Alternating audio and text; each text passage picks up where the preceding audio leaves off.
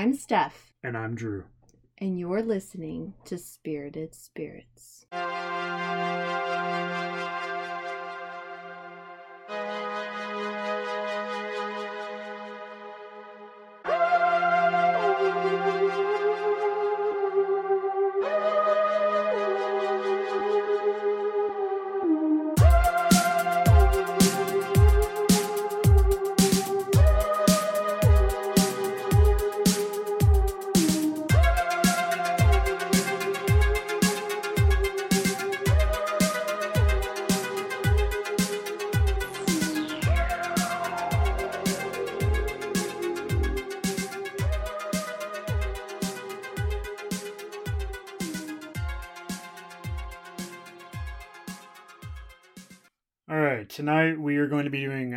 Old versus new, talking about the old uh, Hellraiser and the new Hellraiser. And so before we get started, just like a, I guess a disclaimer is that you know Hellraiser is not one that we are extremely familiar with. Like we've both watched the We're original, not huge but fans of Hellraiser. Right. Like we are, say, Halloween, Michael Myers, and Freddy Krueger, and Jason, Jason. You love Jason. Yeah, I love Jason.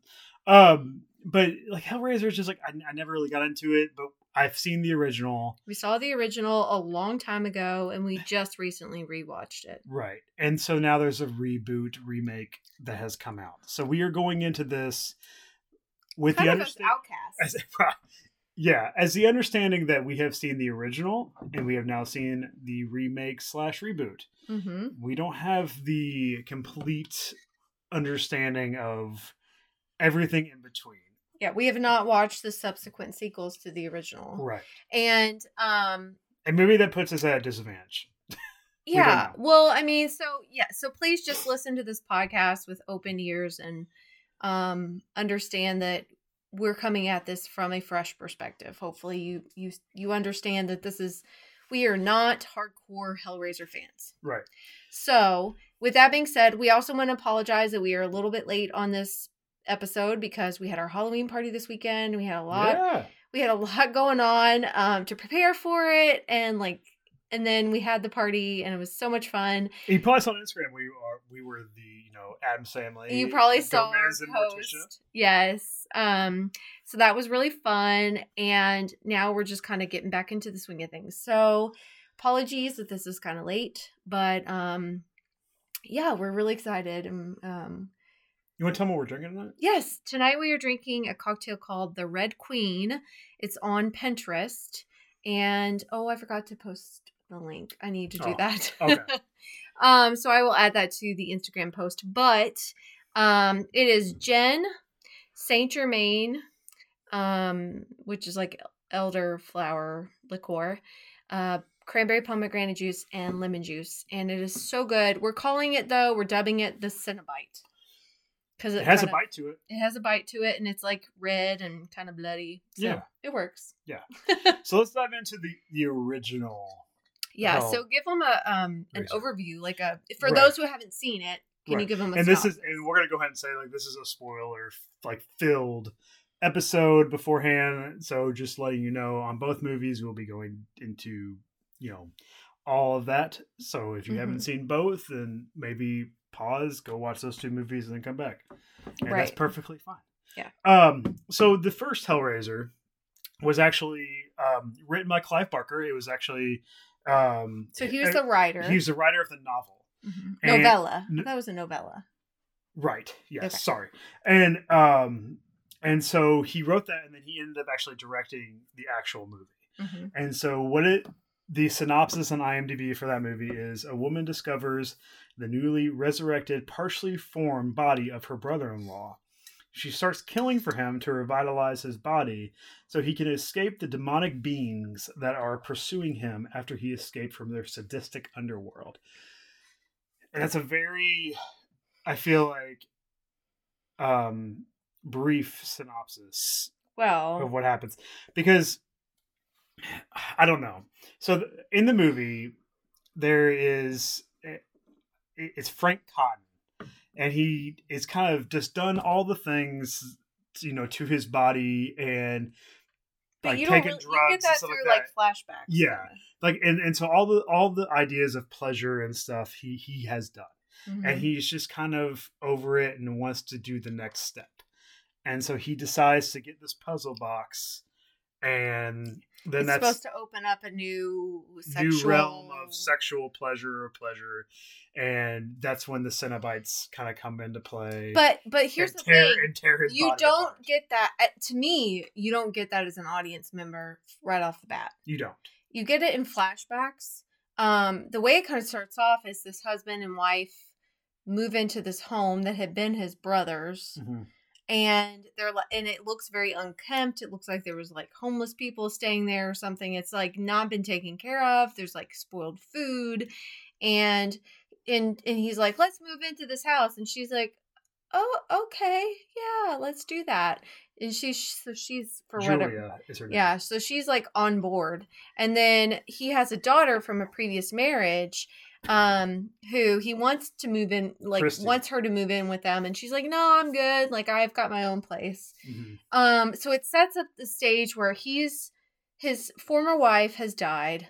That was the the mother of his daughter and now he's got this new wife.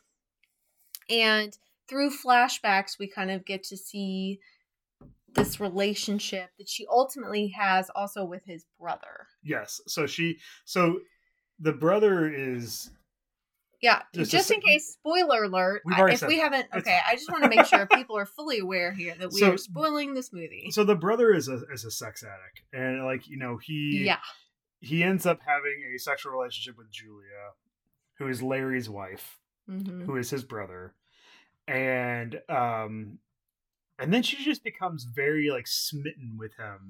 Yeah, it's like yeah, uh, you know, in some ways that feels like he raped her, but maybe she kind of like wanted it to happen. Like it feels like she I don't allowed. anybody wants rape to happen. well, but he he definitely forces himself onto her. She, I He mean, she's kind of a willing.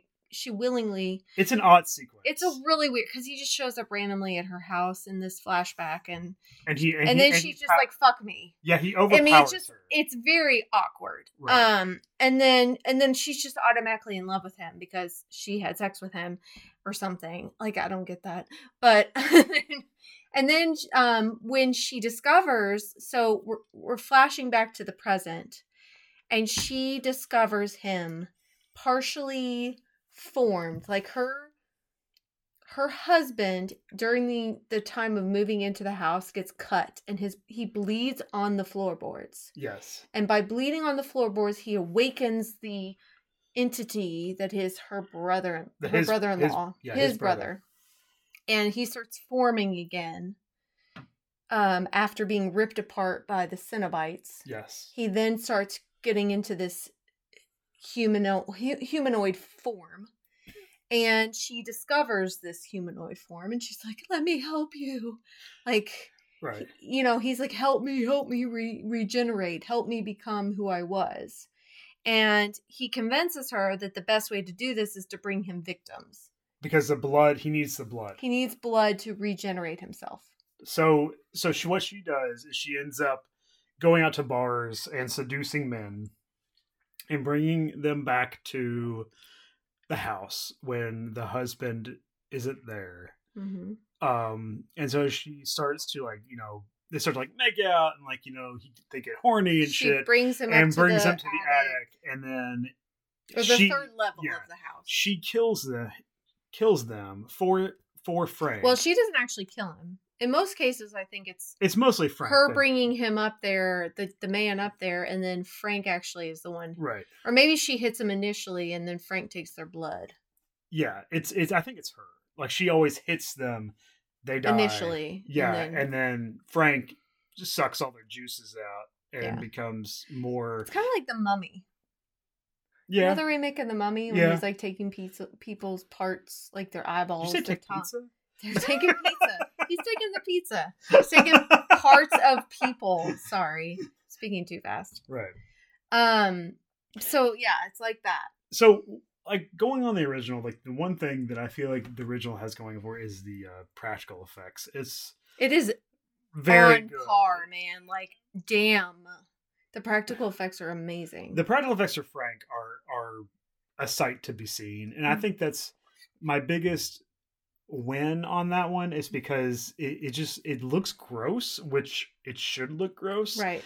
and I think it's done really well. And I think the the whole transformation from him being like like this weird ass skeleton creature at the very beginning to him Mhm. having more meat on his bones to looking more like tissue like as as he progresses through J- Julia bringing him more Mm-hmm. victims it it the transitions of, of those sequences it just it just looks good It works. it works really, really well. well. It's go- like all the stuff is really goopy looking, which I Mhm. appreciate as like a horror nerd.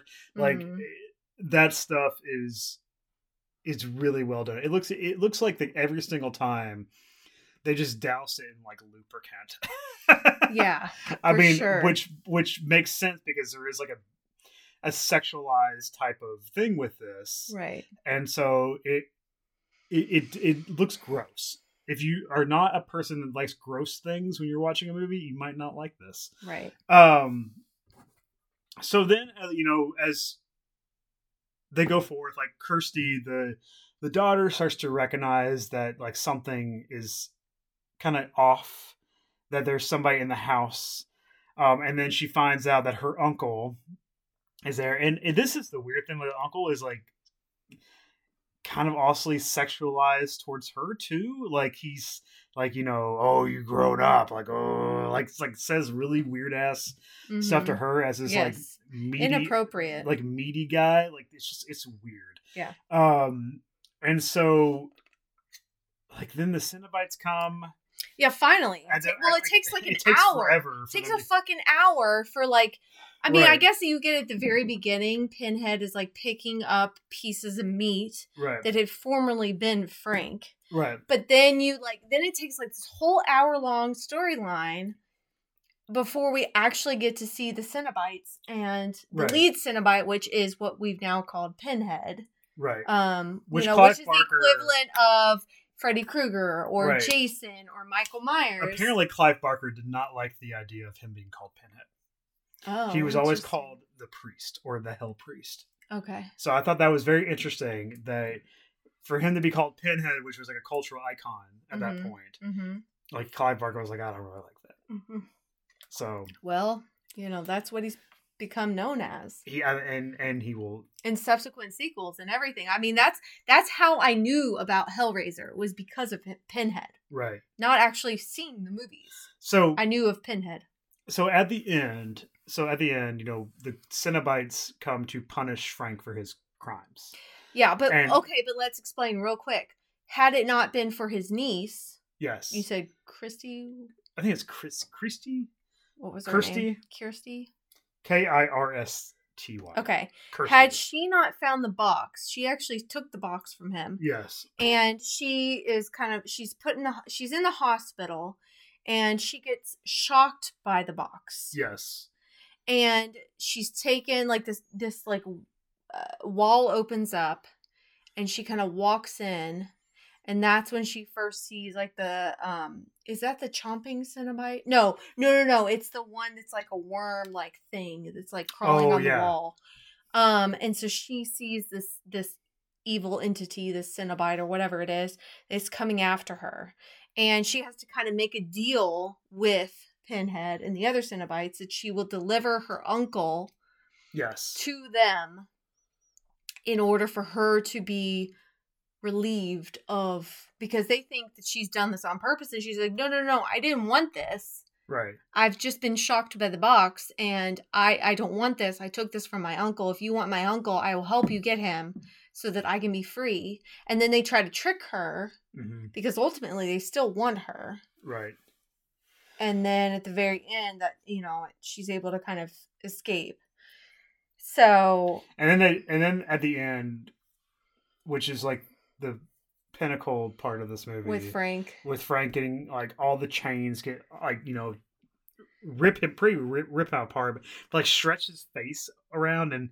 and at that point he says the the thing that is the line the line of this movie where he's like Jesus wept. which let's talk about that so Right. um drew and i just watched um uh the 101 top horror moments Yeah, on Shudder. on Shudder, which we really love. We We love have been Shudder. loving Shudder like This oh month my god, sure. this time of season, yeah, this time of year is just fantastic. Um, so there's they, essentially what they were saying is like Jesus wept is actually a common, mild kind of expletive spoken when something goes wrong or expresses incredul incredulity. Yeah, Okay. sure. Um, but they were also saying that like in that moment when he's like being ripped apart with the chains and his face is being pulled, and he says Jesus wept in his like whatever form he says it, that it's almost like him like expressing that he's actually enjoying what's happening to him yes, because that's that's that's the biggest thing is that is that Frank was always about pleasure, pleasure before anything. pain, ple- pleasure and and pleasure. pain. Yeah. And he wanted that like like that sexualized um pleasure pain like type type of thing there right. and he wanted to like it's on the fringe of what he was doing Right. beforehand and so by like like at that end he's he's feeling everything Yeah. everything is being ripped from him Uh, every His skin is peeling off of him again. yeah it's really fucking gross Yeah. but like at that point he's feeling all that so i think it's between it's in that vein of pleasure and pain for him so when he says like jesus wept it's almost like i know this sucks but i'm also kind of i'm kind of into this Yeah. It's like yeah. i'm He's- kind of into this whole He's situation a sick motherfucker, is what I say. so and then he gets his entire he gets ripped apart completely Again, that was the second time for him because technically he got ripped Right. apart the first time. So that pretty much ends the original Hellraiser. And again, we have not seen subsequent sequels, so we can't speak to those. But we had seen that years and years ago, probably when we were first dating and watching spooky shit together. right And we kind of just, it wasn't our thing. Like, we just were not into it. And what brought us back to the series um, is when the new Hellraiser came out on Hulu, and I said, "Let's give it a go." And he said, "Yeah, that sounds great." So let's get let's get okay going so let's that. talk about the remake slash reboot And you're going to give them the synopsis yes of that one first. so it's and this is again from imdb Okay. A take on clive barker's 1987 horror classic where a young woman struggling with addiction comes in possession of an ancient puzzle box Mhm. unaware that its purpose is to summon, summon the Cenobites. right. So right off the bat, we are in even the synopsis mentioning the Cenobites, Right, which is so- different. Well, um, okay, so for me, I'm gonna go ahead and start us off on this one, Yeah. and then because I because we've already talked about this. Yes. Um, so for me, I really enjoyed the remake, and I know that's going to be controversial, and some people are going to like reach out to me and tell me what an asshole I am. I don't care. I really like the remake because I feel like it's very well done. It feels automatically immersed in lore of Hellraiser and like everything along with the lines of that. I didn't feel that way when I when I watched the original Hellraiser. It took so long to actually get in. Like I knew about Pinhead, but only because it had been years later and I and I knew about Pinhead because of the series and all the different subsequent sequels. But so when I'm stepping into the new one, I know automatically we're involved in Hellraiser, Pinhead's coming, the Cenobites are coming, and it feels very much um I don't know. Like I can't think of the right words to say. It just feel like automatically immersed in it. So the, I I wonder if this is a situation. This is going to be kind of controversial, but I wonder if this is a situation where an author who's trying to write a story or has written a story and is trying to direct a movie based on his original novella maybe didn't necessarily it didn't play out the way that he felt it should have as effectively because he need he needed someone to kind of step back and look at the bigger picture and create a new narrative based on that well, storyline. and also let's let's be real. The the plot of the original Hellraiser hmm and this remake slash reboot are like extremely different. They are. I mean, it's it's it's not even in this. I mean, it's not even in the same vein. You're not having anybody try to piece somebody back together. There's no brother, you know, Right. stepbrother. It's, it's not. There's It's not like a a, a wa- like a shot by shot remake. It's not like It's not. something like Texas Chainsaw Massacre But you where they decided to do a shot by shot remake. This right, is an entirely new story. right. So you have we're uh, right off the bat where we there's a woman who goes and she picks up a package in Serbia, and there's obviously like as as someone who has only seen the original, um, and is coming off of that, we automatically know she's picking up the puzzle box. Right. Like, you know that. yeah. Yeah, that's easy to. and she's she's picking it up for her buyer whoever her her um uh Her bosses. her boss Yeah. that she's trying to bring it back to right and then you get this sex party at this f- fancy mansion right and by the way who wears like a muscle tank and jeans to a sex party like so this guy shows up and he's clearly like something's he's a, going he's a sex worker. the camera's focusing on him. He's wearing literally a tank top, like a muscle tank, and jeans. Hey, you gotta show those muscles so they like you know someone's gonna. And you know, so she, the wo- same woman who's picked up the puzzle box, clearly is like interested in him and talking to him. And he's like, "Oh, who's this guy who's hosting this party?" And she's like, "Oh yeah." She's like, "He wants to meet you. I'm sure you'd be perfect for him." And so she tells him to go into this room. And he walks in, and there's clearly these ancient artifacts. Like, you know, wealth. He's a very wealthy man. And that's where he finds the puzzle box. And what's real what I find really cool about the remake is the puzzle box changes shape. So when it's solved, and we're going to talk about how this differs between the original and the new one. In the original, you're shocked. Like there's a there's electrical shock that comes out of the box. Whereas in the remake, you're actually stabbed. There's like a like a, a knife, a blade that comes out of the box and it's a, like a blood sacrifice Mm. and that's ultimately what is then um c- it connects you to the Cenobites in the So- world of Hellraiser. So, Steph, can I kind of blow your mind for a second? yeah. I, I just thought of this. So, you know, we're talking about how like the, these stories could be completely different, but I think I'm wrong on that What? Okay. because if we think about it, you know, the woman is bringing people to So she's like she's like the to to be kind of trapped, like to solve the puzzle box. she's the, she's the one bringing the victims. Yeah, in the she's the same one way that Julia victims. is bringing the victims in the original. and so she's bringing the victims to him, um, Voight, right? Yeah. um, bringing it to Voight, like the victims to solve the puzzle box to get stabbed, get taken by the Cenobites, and then change it to the next configuration. Right. so like there's there's a little bit of like connection there. It's not the same, mhm. but I think she's I think that's maybe just a little bit of a hey, you saw the original. This is Mhm. this is Julia bringing in the victims. But but here's the thing: the victims aren't actually ch- they're not solving the puzzle box, and that's what I like about the new one versus the original. The original, she's just bringing men to be slaughtered. right, In the new one, they're actually having to so- solve the puzzle box. Like they're they're playing with the puzzle box, and in the process, get stabbed. They become a blood sacrifice okay, they they bleed on the box and it's that blood that then is is soaked into the box and it's like a connection to hellraiser to the cenobites to pinhead and that's what ultimately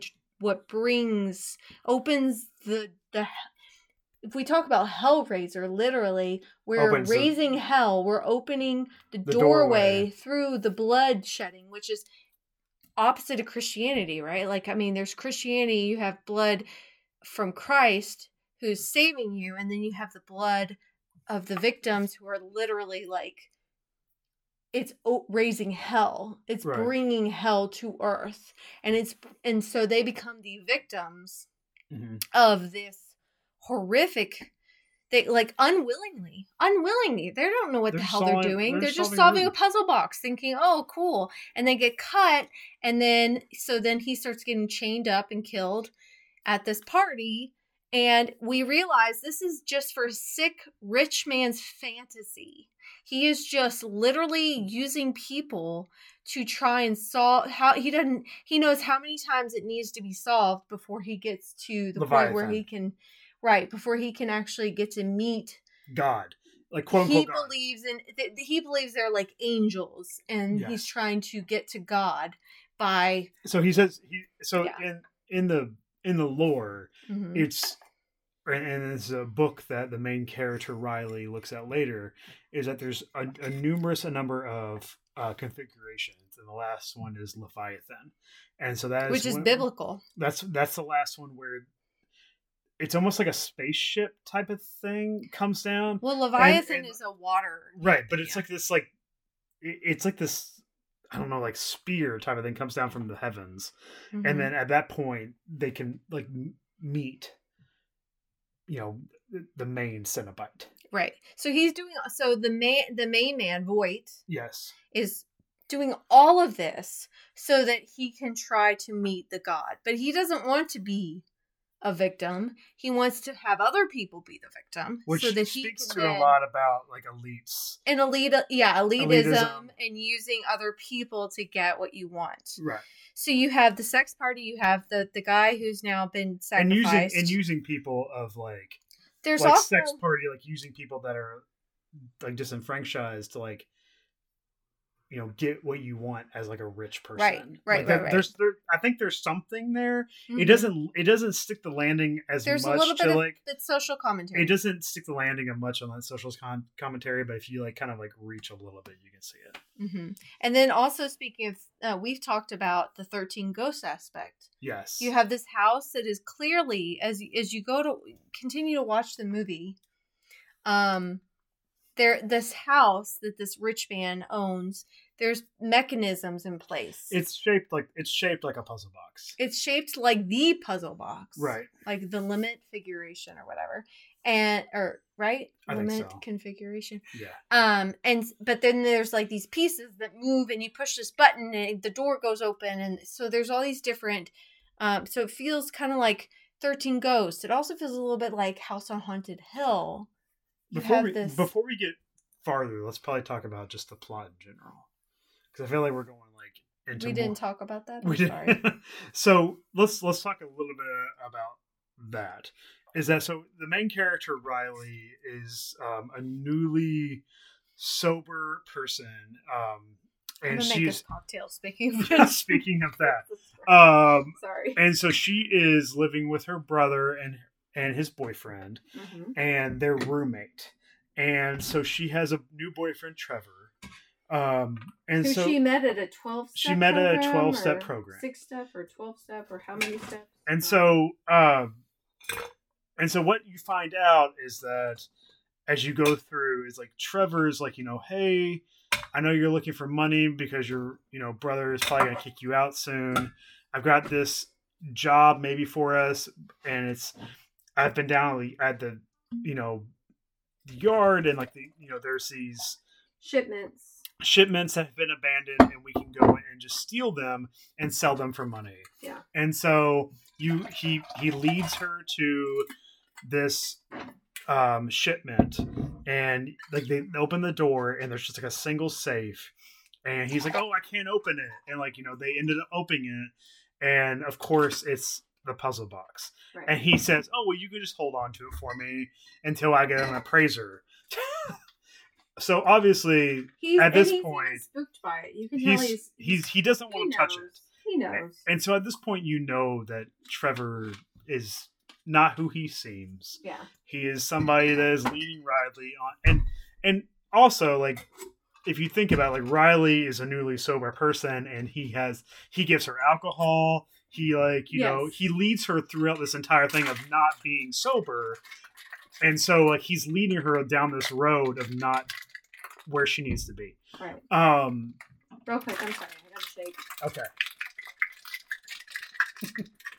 um. okay so then okay so then as matt who is her brother yes gets upset at her because she's been drinking which i think is trevor's plan all along um so he throws her out of the apartment and she goes to her car and she takes some pills. She's your She typical takes- addict. She takes the um the puzzle box and then she goes and like lays on this like child's like almost like carousel thing and she's playground. she's got play- playground. yeah she's playing with it and she ends up making the blade come out but it doesn't cut her Yes, the way that she holds it, she's like strategically got her hands so that when she goes to pull open to solve the puzzle box, the blade pops out and just misses her hand. Right. So what that means is is that the Cenobites come and they say, you know, you like pretty much like you have not been Right, because Stabbed if not this. you, If not then you, someone else? else. And she immediately thinks of her brother not in a way of like thinking that he needs to be taken, but that's just like immediately her her next person that she's thinking of because she just cares for him so much. And so at that point the Cenobites kind of choose him and it's actually a really good shot Yes. because you see chains come from the ceiling of his bedroom He's in bed And- with his boyfriend and you and- see the chains come and they down. rip him up and they pull him up and, And then, then they disappear and he, He wakes, wakes up from a from, dream. from a dream. And then he's like i have to go find riley. So he really much like the Cenobites kind of pull him out of sleep to to bring him to to, bring him sh- to where he needs to be. Yeah. so he goes and searches for her. You know at the at the please don't do this of his boyfriend like his boyfriend's like you know don't go please don't mm-hmm. go you'll But be and fine his, and his boyfriend didn't want her to leave either. yes When he kicks her out of the house initially, he's like, "You'll regret this. Don't leave." right And she goes, and Right. because she's an addict and she's got her pills and she's she's held on to those pills. Well, I don't like, think I don't think it's that, honey. I don't think I don't think it's that. I think it's she's also like it's like she she wants to be with her brother, but also she feels like a burden to her brother. Yeah, I get. So I think that's I think that's the main piece. I know what you're saying, but I I've worked with people with substance use issues before, and I think a lot of it's not like, well, I'm just gonna go use drugs because I want to. It's more of I don't want to be a burden anymore. I'm gonna go and leave because if I'm a burden to you and you're the only person I care about, I'm gonna leave so that I'm not a burden to you anymore. I get that. I And just so- don't want the. I don't want the. I don't want people to hear that the brother is. No, I I think the brother cares for her, but he's exhausted. You're right. at that point. Right. He's exhausted of being her only support system and like caring about her and, and has, trying has so been hard. paying her rent because she's not making enough money to be able Right. to afford the. Yes. So I think I think that's the main the main thing. And then so she goes and you know she's you know so she- the brother gets taken. she's she's like you know you know taking her pills. She's on this thing. She's t- done the puzzle box. Um, so the brother shows up, and he goes in like into the bathroom at the Well, he touches the box. He touches the box. Oh yeah, I'm sorry. He touches the box and he gets he gets stabbed. He gets stabbed by the box, and so then he goes into the bathroom, and I want to like, and again, this is one of those scenes where I feel like it's done really well because, and I'm going, I'm gonna put a pin on that because not, You're gonna put a pinhead in that. I knew that was gonna get that reaction, but look. It's like it's like in Trick or Treat, which I think we've talked about before about the whole sequence of the kids where she's walking away from the situation and you just hear the audio. Yeah. You don't see what's happening. You But you just hear hear the the sound. sound of them getting crunched and killed. And it's the same situation there is that she's outside of this park bathroom and you hear him screaming his like heart out and being like ripped apart and taken and you don't see it but it's very effective in that Mhm. because you don't have to see it for it to be scary Right. and i think that's one thing that horror nowadays needs to know you don't need to see something for it to be scary right. you can use different like auditory like like like just things like that to make it fucking terrifying if i hear somebody getting ripped apart in a bathroom i'm my brain is going to put those pieces together in more of a terrifying way than if i see it hmm So yes, go ahead, move on. So- so then he gets taken she's questioned by the police um so long like story short here because i feel like we're Mm. gonna be just like, telling the story here yeah. is they find out they have to go to the house where the, the mansion is, of where Voight. and and they find out that the well, box, they find out he's missing. They find out he's disappeared. The wealthy rich man Voight yes, has disappeared. just like her brother did. and they don't and and his house is all locked up but then she actually goes and she's able to get into the house Right. And so what she finds out is that there's these different, you know, configurations and that the house is kind of part of it, but also Voight is actually alive. And he has the coolest kind of like weird thing going on with his chest. Like he has like a the way he's been punished the way he's been punished, he has like this he almost looks like a a, a I don't fuck like a toy, like a toy soldier. Because he has this weird thing in his chest. It's like making his nerves go around, but he has like a thing shooting out of his back hmm and um and so he's still trying to reach that final configuration and the thing is is that they realize that they can also use the Cenobites in a way. If the Cenobites are like hit by the box they can be ripped apart. They get, if they get stabbed then their blood is on the box and they become part of the victimization of right. Right. so at the end of the, at the end of the movie the final like part of it you know riley decides to say like i don't want to resurrect matt i want him i, I just want to do the lament well configuration. so let's be clear okay let's explain that. Um so the whole point is when you solve the box when you've met your quota for how many victims you take you can ask the cenobites for a reward Yes. essentially. Yes. And because she is able to solve that she uh, essentially becomes the one with the keeper with the box okay? And she can ask for a reward. She they she can ask the lead Cenobite, which is Pinhead, right? Mhm. Um, for whatever she wants, and she decides she, she chooses lament, which means grief, which means acceptance of the fact that her brother has died. She can't bring him back, Mhm. and that was the correct choice because. Had she chosen something else, there could have been a very different, a very because she could have been punished she could have been punished for her choice so she she makes the right decision. Um whereas the guy the millionaire the wealthy man um chooses poorly. He doesn't actually succeed in his efforts right. As he the initiator of the box and he gets punished at the end. So i think you know kind of going and that's a very like breezing through we are. the the plot, but I feel like we want to get through the. I I don't want to like say every step of the plot. right Um. So you, but you really like this so one. i'll tell you why i like it okay, again I, I would like to reiterate I am not a huge Hellraiser fan. You said it like five times. I think they know. I just want to make sure. Okay. So for me, again, I feel like this is a situation of an author who the fir- in the original, the author was very involved in the directing, in the writing of the script, in involved in the process, and I think he should have stepped back and let someone else to kind of take the reins. Because what I think this one excels at is we have a different director, we have a different writer who's taken the ideas of Clive Barker and have been able to expand upon them and kind of see the bigger picture of what Hellraiser is. And I think it's very effective.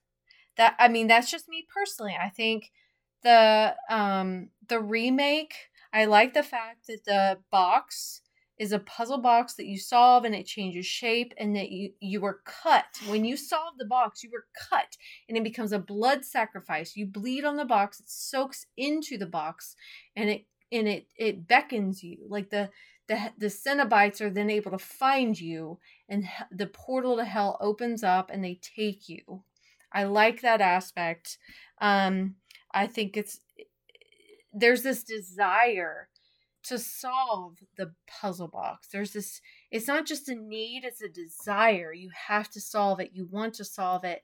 And you see that in the addict in riley. You see that she wants to solve the puzzle. She and she is spared and therefore marked by the Cenobites, by Hellraiser, because she is not cut. She becomes marked, and there a new victim is chosen in her place. I just Mhm. find that very brilliant, the way that they choose to do that in the new one. And the fact that it's an addict. She's an unreliable narrator. And we get that in the remake of um, Evil Evil, Dead. Dead. In Evil Dead, the remake, where she's an addict and you're not sure if what you're seeing is really true, what's really happening. Um, I like that. And I so I feel like Riley, especially the actress in this, she does a fantastic job. She's very believable. I like her a lot. Well, because also the thing is, is that you you feel for her too, because Yes. all of you can tell that her relationship with her brother and her brother's boyfriend and the and the um, roommate are, are Mhm. very strained. Yeah. And so when things start happening, the boyfriend gets very upset with her because he's like, you know, I don't care about the box. I care about what Matt said. Yeah. What was the last thing he said? What was the last thing he did? Because he's so worried about his boyfriend. right. And and I think that he's not hearing her because he thinks the puzzle box is just another thing like that she's she's like that she's focusing on Yeah. and that he needs her to like come back down from that and focus on the fact that her brother is missing. And i think it gets so i think i'm to- i'm torn you know with this because i feel like the original does a lot of stuff like the the, the story of bring me the bring me the the bodies so i can like regenerate is such a fucking cool story. Like that's that's a, just a cool story but what i want out of a hellraiser i guess again only seeing the first is more cenobite and i think this one does that and i Can think we also you know we haven't talked about yet? what's that It's just kind of the elephant in the room. what's that The fact that it's female. So the original No, let's talk about it. The original Hellraiser, the Cenobites are all male for the most part. You you see uh the the priest, right? You called him Pinhead. Male. have the chatterer The Chatterer, male. This one they they very strategically chose female female characters for the Cenobites. do you think that's female because, characters do you think for that's the because priest it's a the female main character Couldn't be. I will tell you, I found it very effective. The um, I you know when it first was revealed that Pinhead, or the the priest, the character known as Pinhead, was going to be female in nature, or at Mhm. least it was played by a female actress, right? Whether or not we're saying that it's fe- feminine. Um, I saw all this uproar on Twitter and Instagram of people bitching about the fact that it was going to be a female. But actually, Clive Barker's original novel novella said that um, the priest had spoken a feminine voice. If I, I I like Did the you voice. see that? Yes, I like Okay. the voice of the new one a little bit better. it I think you know who it reminds me of? what Ghostbusters. like fucking like Zuul. Zuul, that makes sense. Yeah, right? Isn't Yeah. it? Or um, you know who I'm talking yeah, about, Zuul. right? It's Zuul, motherfucker. Or Zuul. Ghoul, uh, or Gozer. What am I- Gozer. oh, I'm sorry, Gozer. Gozer, when she's it has that same voice I, of I like thought it was whether or not it's male or female. I think it works. I think it works. I think also. So the other thing too is is uh, in talking about the one scene that I thought was fucking awesome was in the new one. There's a scene where you know our heroes, quote unquote, are are like running to this van and they're trying to leave um the the mansion. And so they're leaving and the um the roommate has been stabbed. Yes. and so she's in in the van. And as she's in the van the van kind of expands into this hellish expanse right? And she's like walking through. And that's when she sees pinhead Mm-hmm. for the first time. And she gets like chained and her body contorts and everything like that. But it's all in theory happening in the van. And it is a great scene. Like it Mhm. just it's a horrifying scene. I feel like that's the best scene in the movie. Because it, it doesn't even happen with Riley. It happens with this like random roommate, but the way she is killed, and then she's like her back is like just ripped, ripped off of her, and filleted off of her, like, Mm. and it's it's just completely disturbing. But the way it, is done is just so, it's just so well done, and I feel like it's not it's not practical effects. It's not, It's definitely digital. but or like but computer. it's but as a fan of practical effects, I feel like that one's the next one. I'm like, okay, like that that was fucking awesome.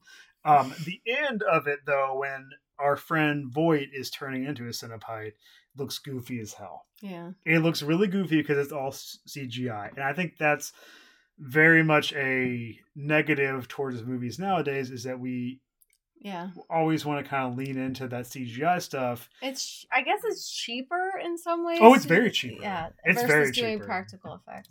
But I think I think the thing is though, like you know, it's Halloween season. I, think like just watch both of them because I feel like yeah. Appreciate both for what they are. right. because um yeah i i mean i i we like i said we went back and watched the original we'd seen it a long time ago we went back and watched it just after seeing the new one Right. I watched the remake twice because I feel like I watched the remake, the original, and then I watched the remake again because I wanted to make sure what my feelings were about it. so what is your feelings? Ultimately like I think I think story wise, story wise, I like the remake more, and I think see? I think okay, that's thank you. I think I think that's and why? I think because if you were to to put a pin in one of the I just I just I just like the idea of Riley who has always been this like person that is not a reliable narrator narrator. Mhm. Like she is the one to save everybody. I Yeah. like the fact that she she feels genuine she like feels... she like she's like she's going through she's not crazy. Mhm. She's trying to prove herself that she's not crazy. Mhm. and and and people are like uh, you know are always like oh well you know did you take anything do you and then and then as we what go through did what pills did you Yeah. take Mhm. and and as she goes through she's trying to save her brother she's trying to That's ultimately what really drives Right. her is trying to save her brother. and i like that more than watching julia just lead Bringing- people to yeah. the house to resurrect Frank, and then the Cenobites come in, and then Chris Kirsty finds out everything and then has to stop it. right. I think the idea of having somebody kind of know they fucked up at the beginning, like with like the puzzle box, Uh huh. and then having to fix it, Yes. which fixing their own puzzle box makes more sense than having just somebody like, oh, I'm gonna try try to create this monster mash of my you know ex boyfriend. yes. So- I I feel the same. I feel like the original is very self selfish, self serving for the brother in law. hmm um because the whole point here is to help him rejuvenate whereas this one is her like realizing she fucked up and she's just trying to get her brother back. Like she loves her brother and she's trying to do whatever she can and make sure no other victims unfortunately that doesn't happen Right. but like i i really like i could see us watching every year around halloween the remake So I think I wouldn't watch the old one, but I would watch the remake. and I think the argument is about the Cenobites is is that in the original they're more of not be- malevolent, like you know they're like kind of in the shadows and they they kind of come in when things are bad, but it's like they they don't they don't interfere until they need to. Yes. Oh, let's talk also But- about the. but- go ahead. But in the new one, it does feel like they are all in on trying to chase these people. Yes. which is a little different and I get that. Um, but when it comes down to it, I feel like I would rather my person that I'm rooting for because I feel like in the first one, like I, I feel like I wasn't rooting for anybody except Yeah. for Kirsty, but she wasn't really doing anything until the last like right. maybe 20 minutes. Well, yeah, and the, so the original, I know Clive Barker was very much in the SBDM. Like, BD wait, BDM. G- SBDM. What is it called? School board. School- No, I'm just kidding. Are you talking about the, school, the- safety school board thing? Oh, BDSM? BD. Yeah, that one. Sorry, we can. You can tell probably we're not really into that. Um, school board. God damn. Okay, BDSM. Okay, so that was like the school, Clive Barker. Shut up. Shut up. Okay. so Clive Barker was into that kind of um like the whole like the the latex and everything. But if you look at the new one, the Cenobites are actually skin. Like they're like if you They're you flight skin. they're filleted skin. They're because he because they felt like the using the latex and the BDSM Good job. stuff. You're such an ass.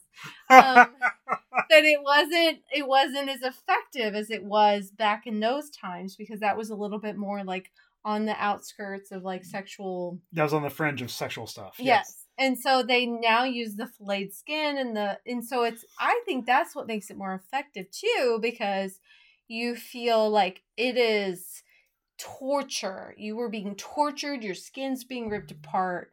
Right. You know, you don't have this like Well, and also, I don't. Yeah. I I think yeah, I think the whole idea of because I, 'cause, I mean, it, yeah, the whole idea like there's one there has like the um the, the, the neck the thing, neck, neck, vagina. yeah. The it's like cut open. and- Yeah. yeah, yeah. that one's pretty gross. yeah, And so I think that that one is disturbing, and I think the the disturbing nature of of those things, like yes, you know. makes it creepy. Yeah. So All right. okay, um, so that's all we're going to talk about for that tonight. yeah, I think so. we hope you enjoyed um, our conversation tonight about Hellraiser, and we're we're looking forward to we're so we're off this week. Yes. A fall break for our kiddo, and we took vacation time.